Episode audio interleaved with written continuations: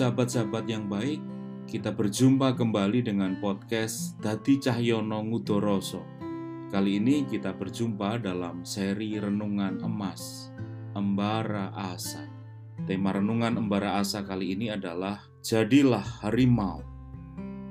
Ini adalah sebuah kisah yang ditulis oleh Anthony de Melo.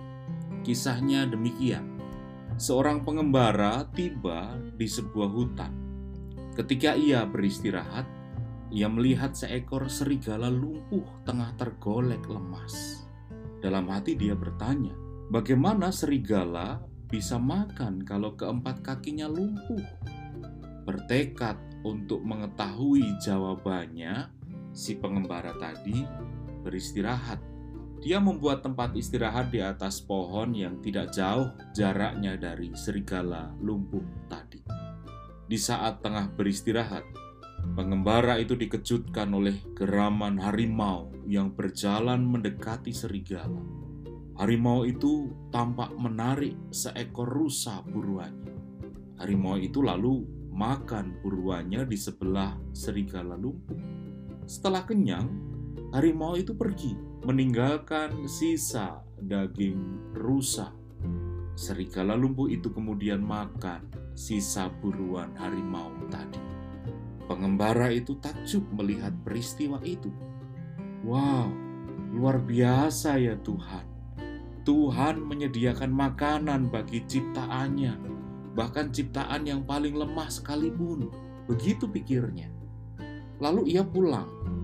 Sesampainya di rumah, ia memutuskan untuk tidak melakukan apa-apa selain berdoa dan memuji Tuhan. Di dalam doanya, ia berharap Tuhan akan memenuhi kebutuhannya seperti Tuhan memberi makan serigala lumpuh yang ia lihat di hutan. Seminggu berlalu tanpa ada seorang pun yang masuk ke rumahnya Pengembara itu terus berdoa, "Tuhan, berikanlah rezeki secukupnya pada hari ini, seperti Engkau memberikan makanan untuk serigala lumpuh." Ia terus membulatkan tekad untuk tidak keluar rumah.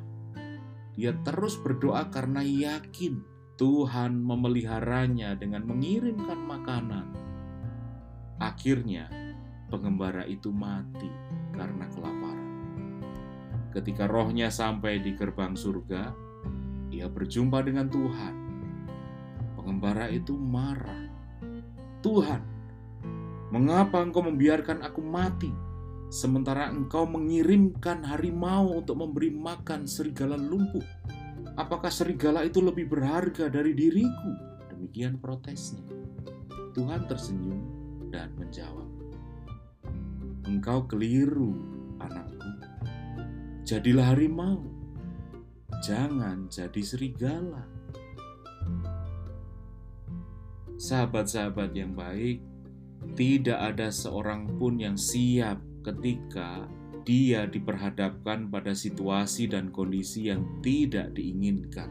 Apalagi situasi dan kondisi yang tidak diinginkan itu adalah hal-hal yang menyedihkan, yang mendukakan, sakit, derita, kehilangan, atau pandemi seperti sekarang ini. Kita kenal Ayub. Ayub dikenal sebagai manusia yang saleh. Ia pun ternyata pernah mengajukan protes pada Tuhan ketika derita menimpanya. Kita bisa membacanya di kitab Ayub. Ayub menyesal telah dilahirkan, ada di pasal 3. Dia kecewa pada sahabat-sahabatnya, ada di pasal 6 Bahkan dia sempat mempertanyakan kehendak Tuhan. Hal itu tertulis di pasal 10. Pertanyaan-pertanyaan yang sering terlontar ketika kita berada pada situasi dan kondisi yang tidak diharapkan adalah pertanyaan-pertanyaan yang mempersoalkan dari mana asal penderitaan dan di mana keberadaan Tuhan saat derita itu menimpa manusia banyak orang mencoba menjawab. Berbagai teori lahir untuk menjawab pertanyaan itu, tapi belum ada yang memuaskan manusia. Mengapa belum ada jawaban yang memuaskan? Karena menurut saya bukan jawabannya yang bermasalah, melainkan pertanyaan-pertanyaannya yang tidak relevan. Seandainya kita bisa merumuskan jawaban atas pertanyaan tadi, penderitaan berasal dari X dan Tuhan berada di titik Y saat penderitaan itu terjadi. Apakah persoalannya selesai? Tidak. Sehebat apa pun jawaban yang diberikan, hal itu tetap tidak mengubah kenyataan. Kenyataannya apa? Ini kenyataannya. Penderitaan itu tetap terjadi pada kita. Dua pertanyaan populer tadi sebetulnya tanpa sadar telah memosisikan kita sebagai objek. Objek berarti sosok yang kepadanya dikenai atau menerima akibat dari suatu tindakan. Pola pikir objek ini memiliki beberapa kelemahan. Pertama, apa pun yang terjadi dalam kehidupan kita adalah akibat dari peristiwa atau tindakan lainnya Hal ini akan membawa kita pada pencarian yang tak kunjung berhenti mengenai apa dan siapa yang menjadi penyebab utamanya. Tak jarang, hal ini bermuara pada sikap menyalahkan diri sendiri atau menyalahkan orang lain, termasuk di dalamnya meragukan dan menyalahkan Tuhan. Arah dan gerak pemikirannya berjalan ke belakang mencoba menyusuri apa yang menyebabkan sesuatu terjadi. Padahal waktu berjalan ke depan. Hal ini sama seperti seseorang yang berjalan ke depan tetapi selalu mengarahkan pandangannya ke belakang. Seperti sahabat-sahabat naik motor atau mobil, tetapi sahabat-sahabat semua mengarahkan pandangan untuk terus melihat kaca spion. Yang kedua, pola pikir objek membuat kita kehilangan otoritas atas diri kita. Padahal manusia memiliki otoritas atas dirinya sendiri. Akibatnya, kita akan terbelenggu dalam pemikiran sebagai korban keadaan, butuh uluran tangan, merasa paling menderita, dan lain-lainnya. Hal ini sesungguhnya bertolak belakang dengan konsep manusia adalah sahabat Allah. Injil Yohanes 15 ayat 15 menyatakan itu. Yesus mengatakan, "Aku tidak lagi menyebutmu sebagai hamba. Kamu adalah sahabat-sahabatku." Jadi manusia adalah sahabat Allah. Seorang teolog, sahabat-sahabat terkasih, namanya Edward C. Saragosa dalam bukunya yang berjudul No Longer Servants But Friendship, A Theology of Ordained Ministry. Dalam buku tersebut, Saragosa menyatakan bahwa manusia adalah citra dari Trinitas. Jadi ada gambaran Allah Trinitas di dalam diri manusia. Saragosa memakai ilustrasi kepala yang dilihatnya paralel dengan pencipta atau Bapa.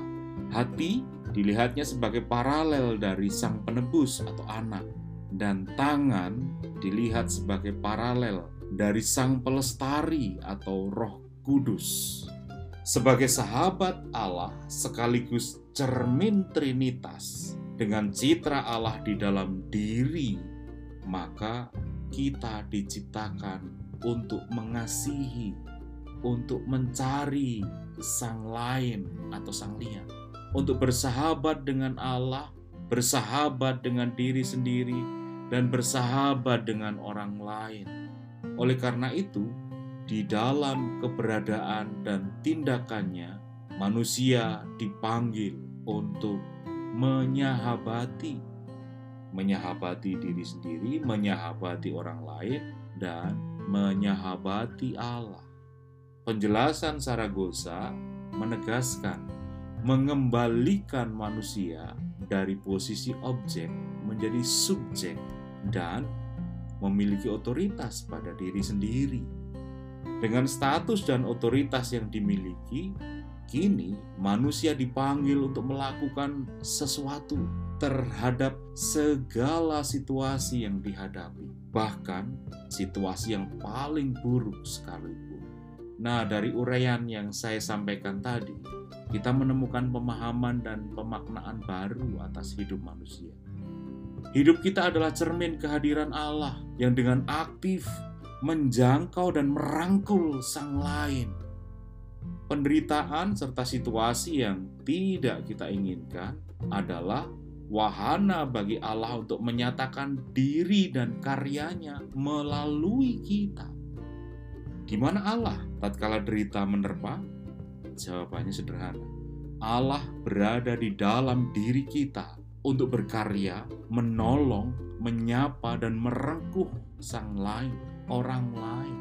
Maka jadilah harimau. Jangan jadi serigala. thank you